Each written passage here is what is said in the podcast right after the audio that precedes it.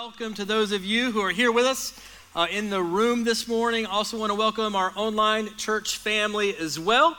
Uh, my name is Chris. If we haven't had a chance to meet yet, I'm one of the pastors here.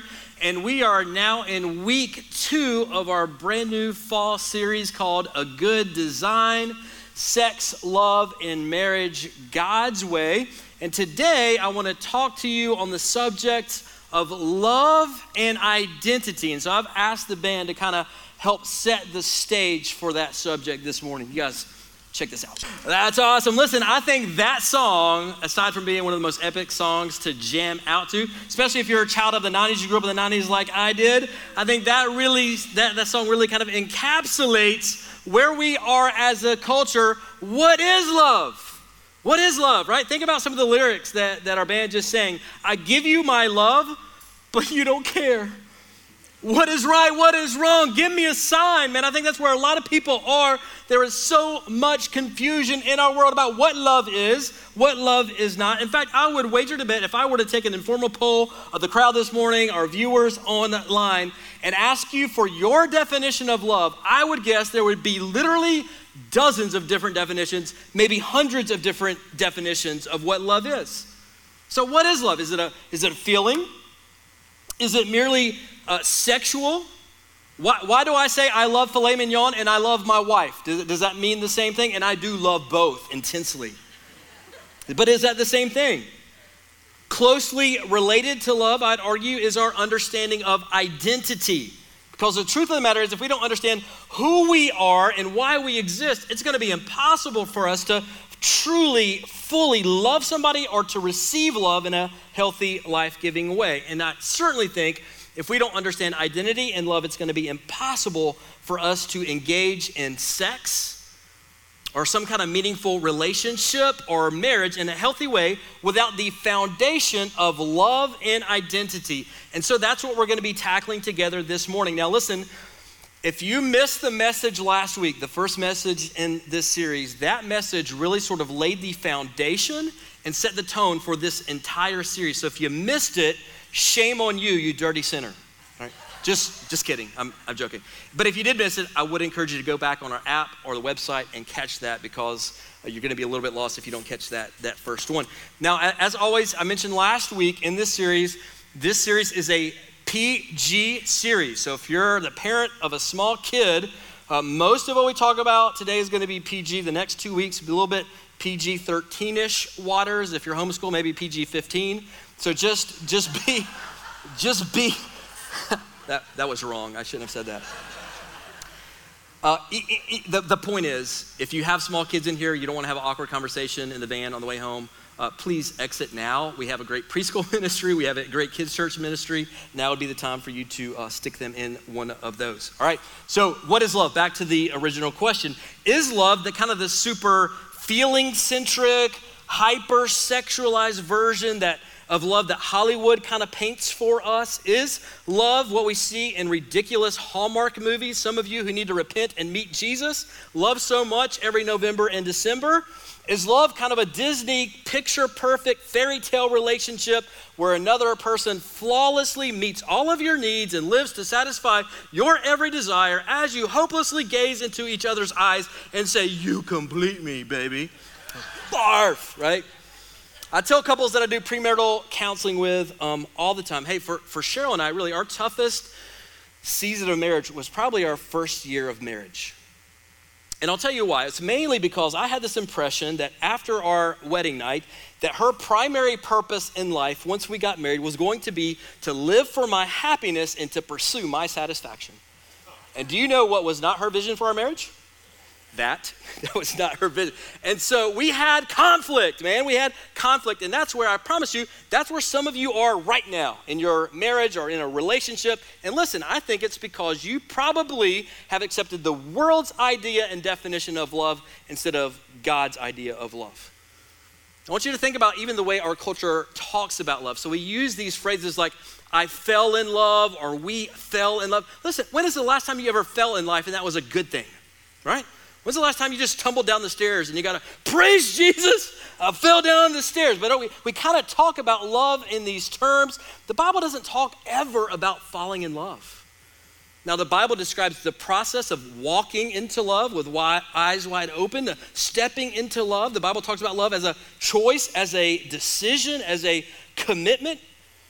But the truth of the matter is that our culture really perpetuates this different version of what love is, and God gives us an entirely different definition of love. And I think that's one reason why so many people are confused in our world today about what love is. And I want you to listen to me. I think that's why so many people are carrying around deep scarring from chasing after something that's actually a counterfeit version of what God created you to experience in this world with other people.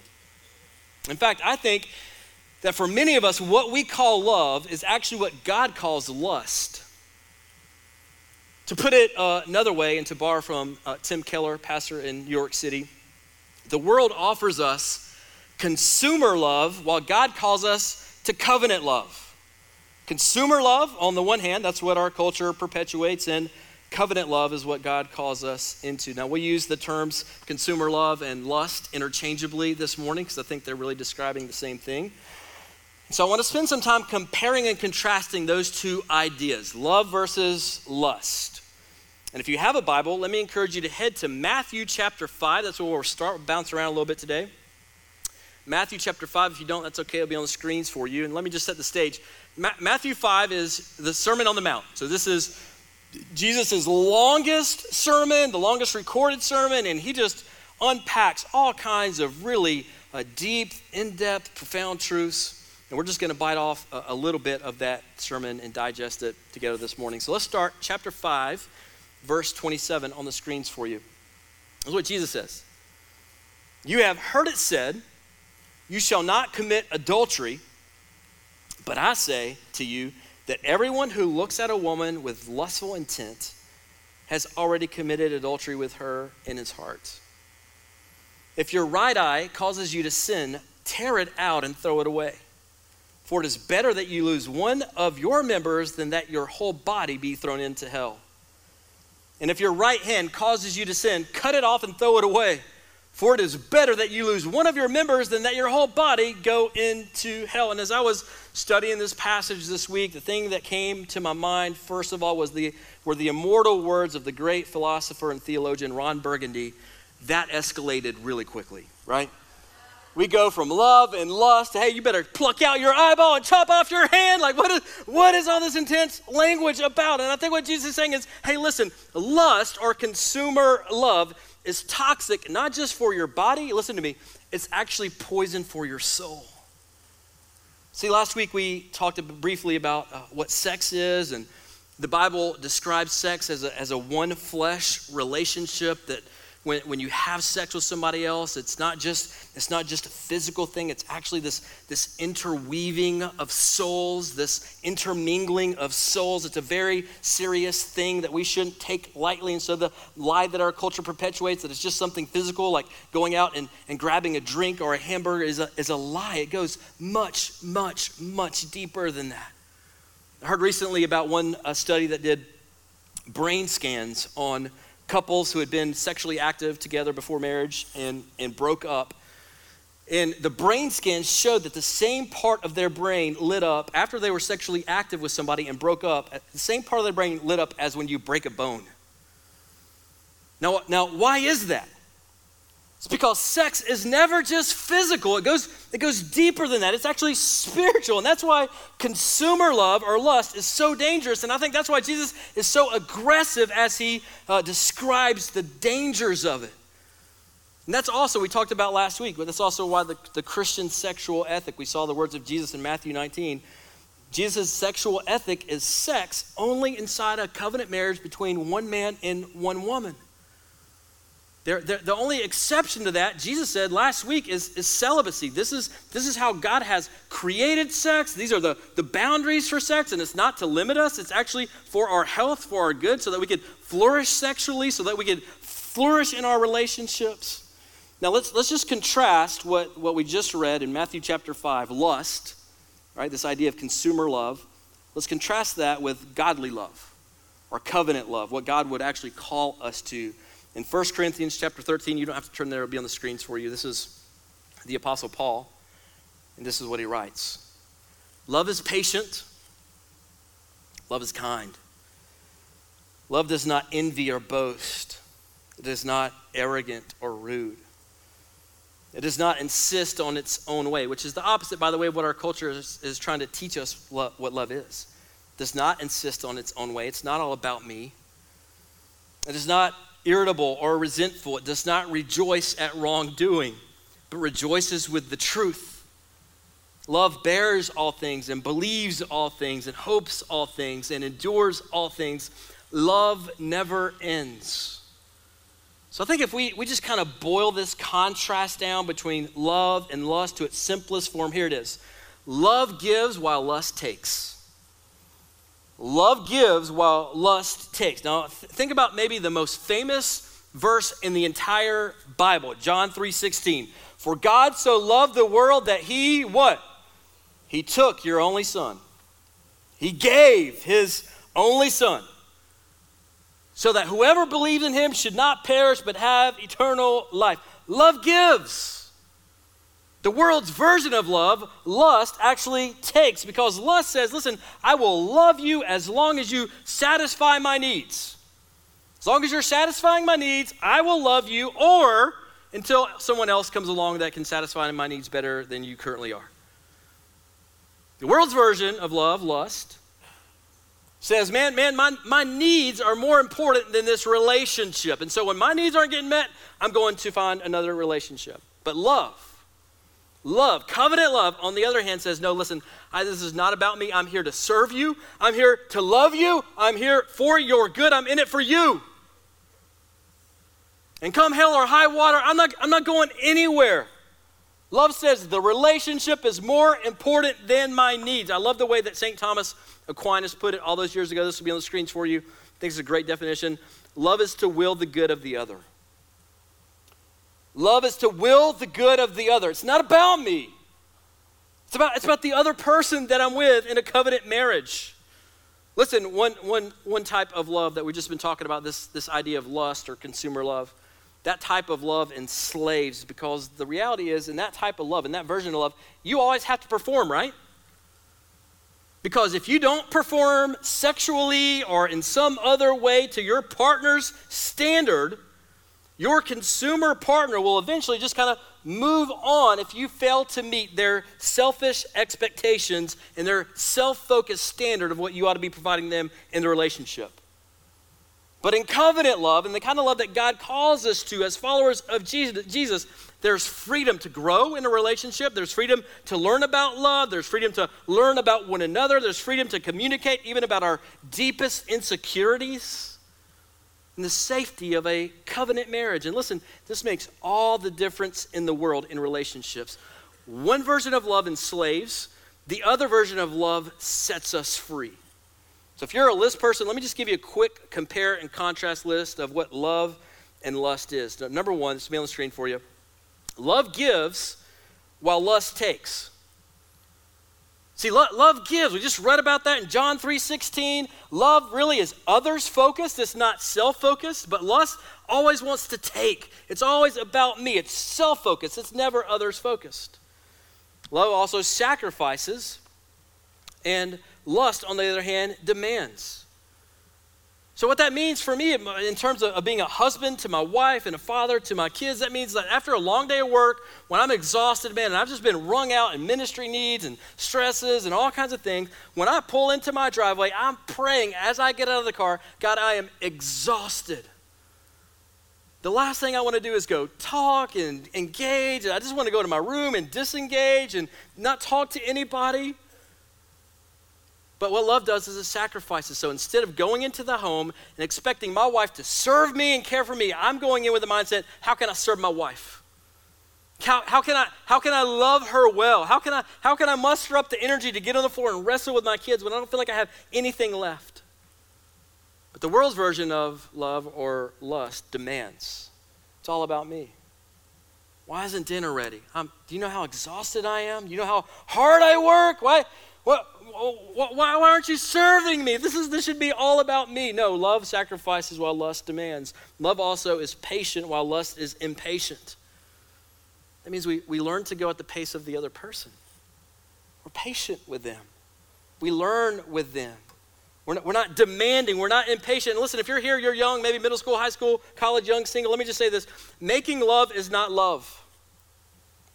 Making love is not love. And so if you're in a relationship where your boyfriend or your girlfriend is pressuring you to have sex before you step into that covenant of marriage, let me just say run as far and as fast as you can. Because that is not love. Love is patient. Love is willing to wait to that special moment, just like God designed for it. Lust, the world's vision of love, is impatient. It's demanding. It's, I want it now. These are my needs. We need to test drive this to make sure we're compatible. That's horse manure. The Bible says real love is patient. Love also is commitment based, while lust is feelings based. And this is probably one, maybe one of the biggest lies our culture perpetuates, right? Is like, hey man, real love is this kind of lovey dovey, warm and fuzzy feeling like a Disney movie. And if that ever goes, you need to move on because the love is not there. It's feelings based. It's not commitment based, but the Bible says love is no, no, no. It's a covenant, it's a commitment that you make. When it comes to love, commitment is the root, feelings are the fruit. Let me say that again. When it comes to love, commitment is the root, feelings are the fruit, and the, fr- and the feelings come and they go throughout life. They come and they go. The commitment is what defines real love. So let me just say, believer, make sure that you're chasing God's definition of love. Please do not settle for the world's cheap imitation. So, here, if you're a note taker, here's truth number one this morning. Number one on the screens for you love's greatest counterfeit is lust. Love's greatest counterfeit is lust. I want you to listen to me. One brings life, the other brings death. So, believer, please choose wisely have discernment. The danger in this is they both kind of on the surface, they kind of look the same. They both kind of they both kind of smell the same. They look similar enough, but one is poison that will kill you, the other one will actually give you life. Please do not buy what culture is selling us. Pursue God's vision of what love is. Now, I want to just for a moment shift gears here. here. Here's why. I don't think you will ever be capable of giving or receiving this kind of love without understanding your true identity your true identity. Now, let me say something that may be controversial. I don't think we have a sexual crisis in our culture so much as we have an identity crisis in our culture. Listen to me. Lo- love will never make sense until you settle your core identity. We talked about this last week in Genesis chapter 1 and 2. The Bible tells us that we as human beings are made in the image of God. We call this the doctrine of imago Dei. We are set apart from the animals. We, we are not animals. We are image bearers of the creator of this universe, which means we, unlike the animals, do not have to be driven by our instincts and our passions. We actually get to make moral choices and decisions about how we live our lives and who we have sex with and when we have sex with them and how we view marriage and so much more. It is a beautiful revelation, this idea of imago Dei. We are made in the image of God. We are not our passions. I want you to listen to me. Do not believe the cultural lie that you are your sexuality or that your sexual inclinations define you. They do not. In fact, I want you to say this with me this morning I am not my sexual desires. I am not my sexual desires. You are not. As one same sex uh, attracted believer said, I am not who I want to have sex with. I'm not who I want to have sex with. I would just say yes and amen. That is not who you are. That is not your identity. So that's truth number two this morning on the screens for you. You are not your sexual desires. You are not. And I think one reason we're all kind of walking on eggshells in our culture when it comes to sexuality and sexual lifestyles and choices is because we have made sexuality our primary identity. And so if someone questions any of my decisions in the bedroom, I take that as a personal assault on my very personhood, which, listen to me, is madness. Never before in human history have we married our identity with sexuality in such an absurd and harmful way. Sex is something that we do, it is not who we are. And this is especially true for those of us who follow Jesus. Jesus himself really kind of blows this idea out of the water of, of our identity being tied to our sexuality. Think about the life of Jesus just for a moment. The most complete, perfect man, human being who has ever walked the planet, never had sex, never had a girlfriend, was never married. And the world tells us that we can't live a fulfilled life without sex, and Jesus proved that to be a lie. He lived the most beautiful, complete life ever recorded in human history. How is that possible? I believe it's because he understood that his identity was not wrapped up in his sexual desires. So listen to me. When Jesus calls us to deny ourselves, and we talked about last week, we're all sexual sinners. We're all broken. It doesn't matter if you're heterosexual, it doesn't matter if you're same sex attracted, it, it doesn't matter. He calls us all to deny ourselves, to pick up our cross, and to follow him. And so when Jesus calls us to deny ourselves and to pick up our cross and to follow him, listen to me, that is a path he has already walked himself. The Bible says he was tempted in every way, just like we are, but Hebrews says he was without sin. I want you to hear me, hear me say this clearly. Your sexual desires do not define who you are. That is not who you are especially if you're a follower of Jesus. I want you to listen to the words of Paul. This will be on the screens for you. This is Ephesians chapter 5. This is what Paul writes.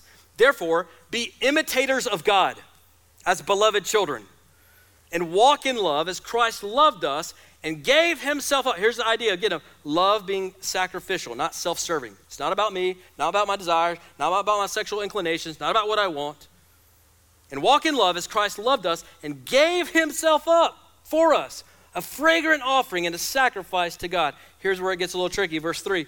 But sexual immorality and all impurity, that word impurity in the Greek just means the mixing of two things. So it's like the idea of having some, some clean water and mixing a little bit of poison in it. So for us, it'd be kind of like uh, people who want to have one foot in the world and one foot with Jesus Christ in his kingdom. This idea of impurity, being mixed. I like to dabble with the world stuff, but I kind of like the Jesus thing too. He says, But sexual immorality and all impurity or covetousness must not even be named among you as is proper among the saints. Let there be no filthiness or foolish talk, nor crude joking, which is out of place, but instead let there be thanksgiving. For you may be sure of this that everyone who is sexually immoral or impure, or who is covetous, that is, uh, uh, being an idolater, has no inheritance in the kingdom of Christ and God.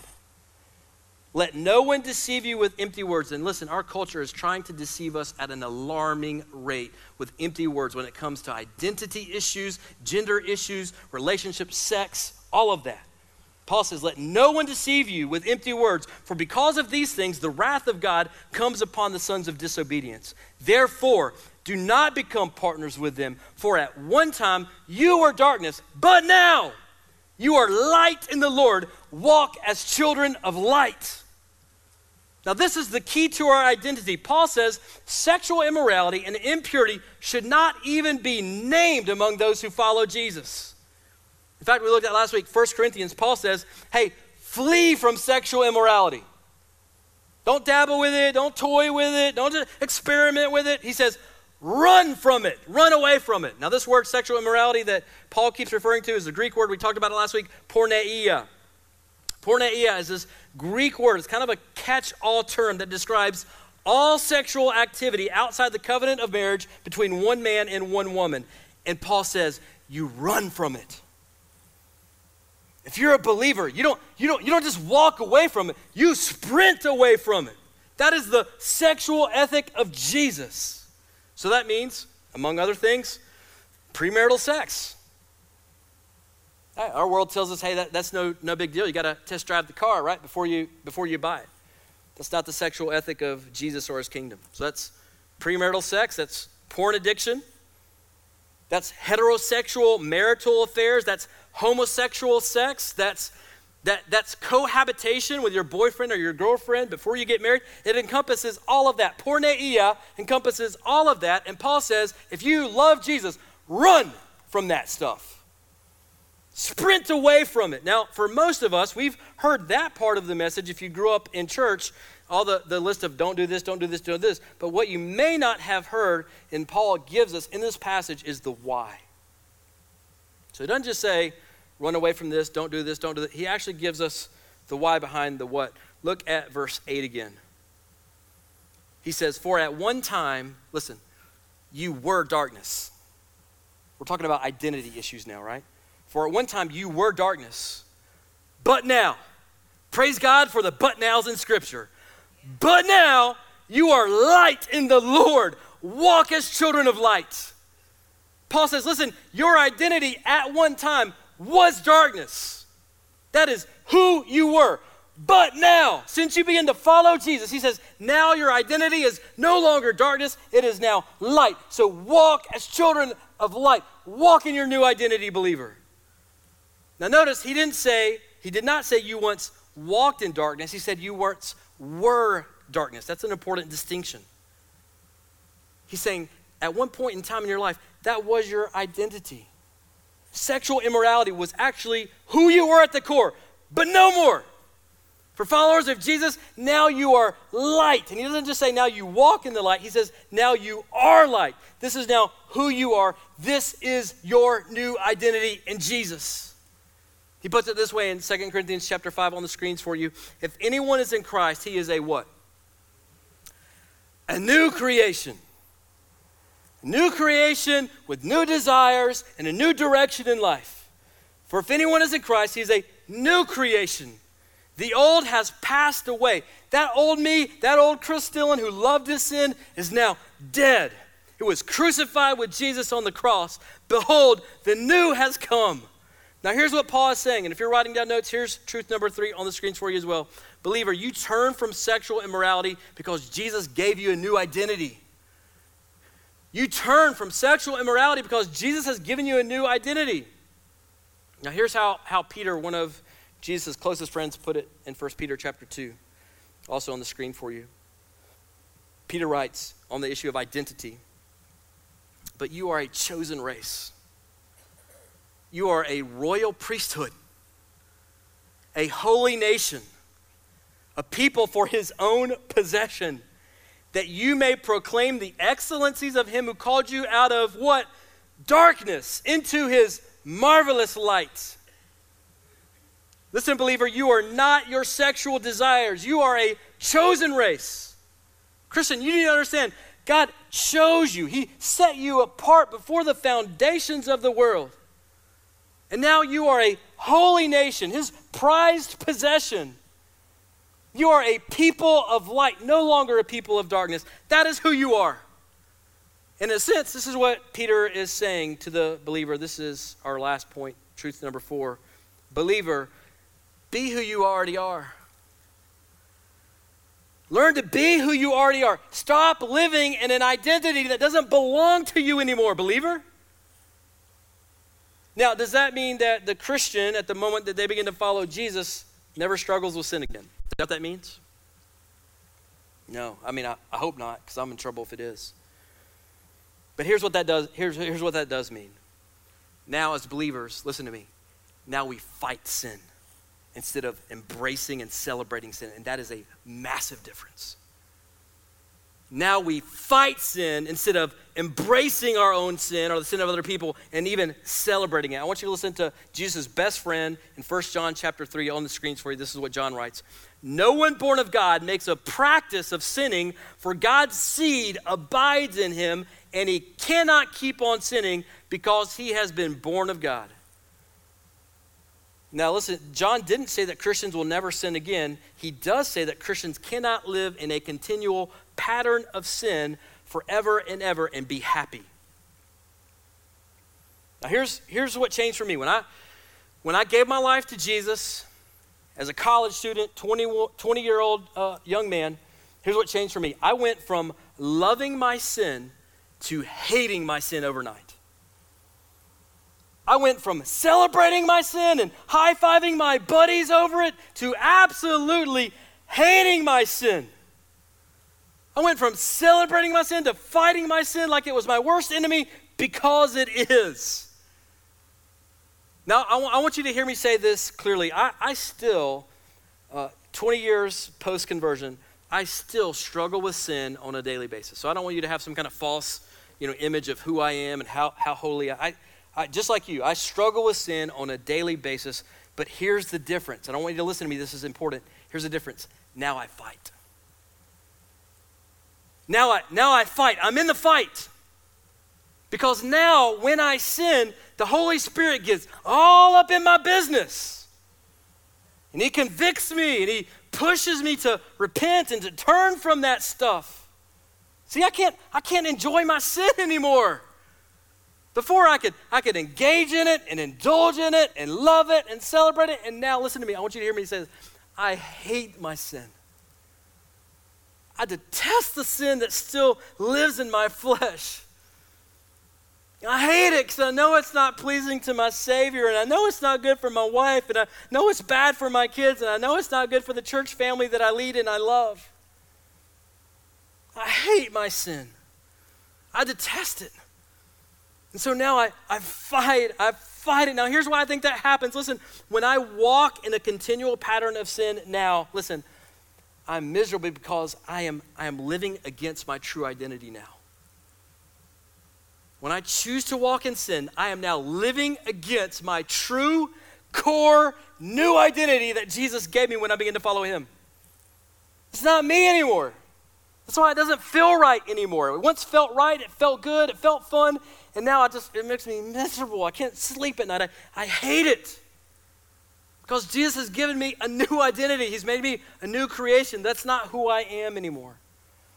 I remember a few years ago, one of my best friends is a big uh, Clemson football fan.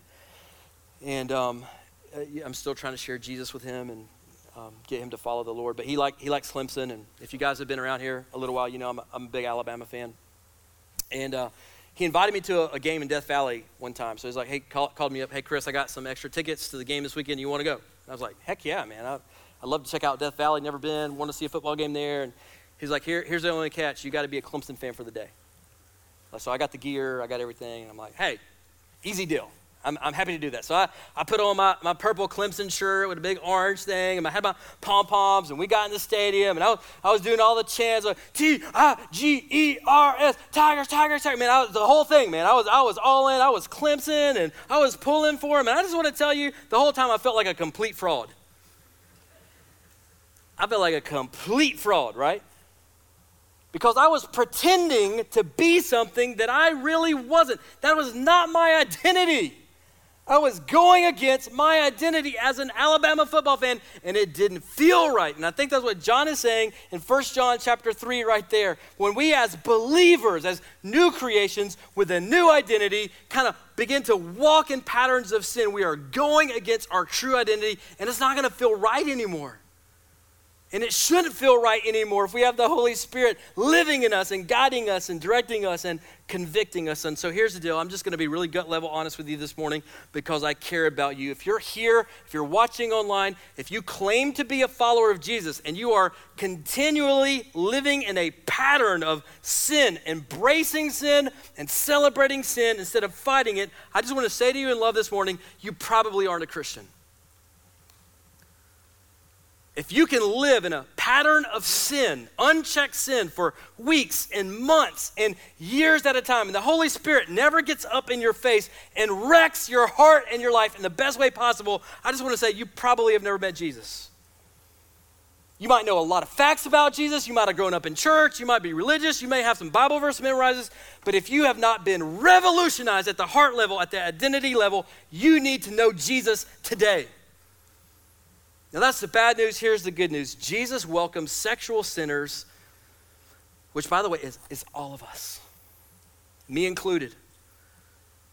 Jesus welcomes sexual sinners who repent and turn from their sin and turn to Him into his kingdom every single day. So I want you to know if that's you, you don't know Jesus, maybe you're a religious person, but you've never had your life wrecked by Jesus, you can live in sin with no repentance for long periods of time. So I want you to know he invites you into his very countercultural kingdom. Invites you today into his life giving, life transforming kingdom. And the truth of the matter is this listen, your life and your relationships are only ever going to thrive and flourish when you align your life and your sexuality and your relationship with his design for your life. So, friend, let me just ask you if that's you, won't, won't you stop running from the only one who can give you what you're actually chasing? Won't you stop running?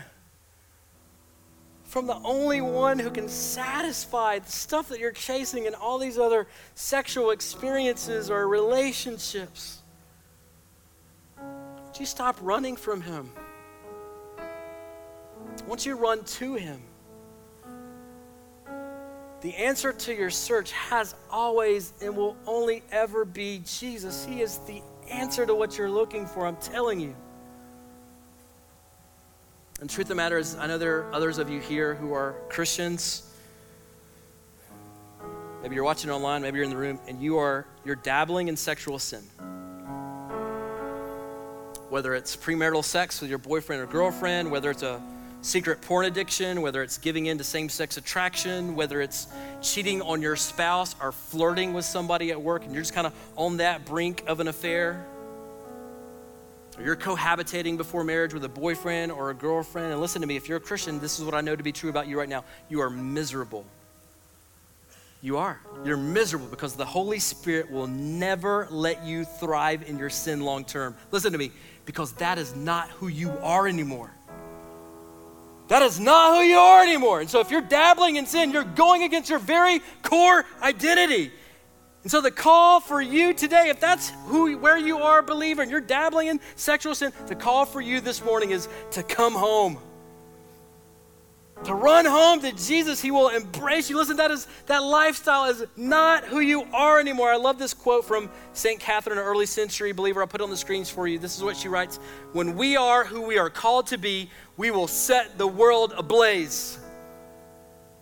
So, wherever you are, whoever you are, whatever you're dealing with, I want you to know Jesus offers you grace and freedom today. So, friend, let's set the world ablaze with a new kingdom ethic with a new identity, with a better vision for what sexuality is, for our good, for the good of others around us, and ultimately for the glory of our King. Let's pray, and then we're going to sing to King Jesus. Heavenly Father, we come to you and we are grateful that the truth of your word stands, stands like a compass throughout the time and corridor of history even though culture shifts standards and shifts morals about every generation, your truth stands like the North Star to guide our lives. It never shifts, it never changes, and it is always for our good. It's never to hold us back, it's to set us free. And so we thank you for the truth of your word when it's easy to hear and apply. We thank you for your word when it's really hard to hear and apply. God, I just pray that you would help us to turn from sin. God, we are all sexual sinners in one form or another. God, would you teach us to hate our sin, not to love it, not to celebrate it, to, as Paul said, to flee from it, to run from it, to sprint away from it to the new kingdom ethic of Jesus Christ. God, would you teach us? You've given us a new identity. We're not darkness anymore, we're light now. Teach us to walk as children of light for our good and for your glory. And we pray all these things in a beautiful and the mighty name of your Son and our Savior, Jesus Christ. Amen. Church, let's stand and let's worship.